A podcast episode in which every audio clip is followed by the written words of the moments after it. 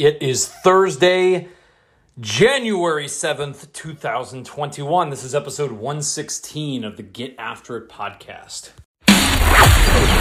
This is the Get After It podcast, where young professionals, entrepreneurs, and action takers learn what it takes to be a high performer. This is more than a podcast, it's a movement. Now, let's get after it with your host, Aaron Griffin. What's up, crew?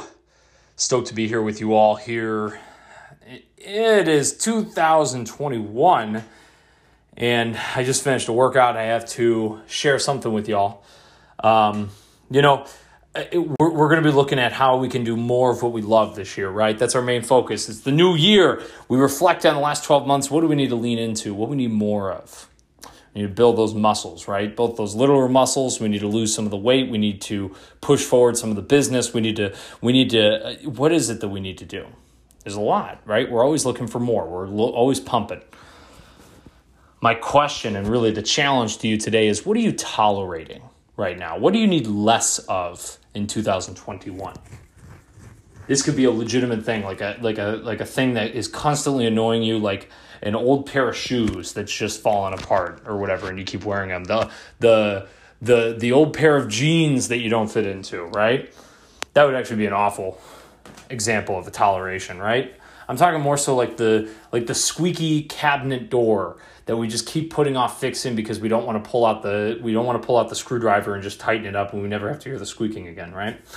What are the tolerations that we have on things that we do not need to be tolerated? They do not deserve our attention. But we delegate a small portion of it every day to those. Here's my challenge to you look at your life. Look at it in a macro perspective. What are the things that you're tolerating? Who are the people, the relationships, the environment that you put you're in? What are the things that you're tolerating that maybe we don't need to entirely eliminate? Eliminating them would be good, but maybe it wouldn't be that great, but we need to wind off of it a little bit. What are those things? Let's look at a micro perspective. Go through your day.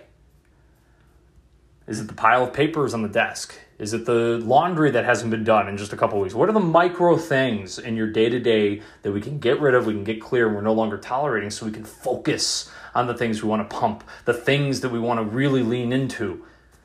We only have so much attention, so you got to find your rock. We've done a podcast episode on that, right? Find your rock and push towards it.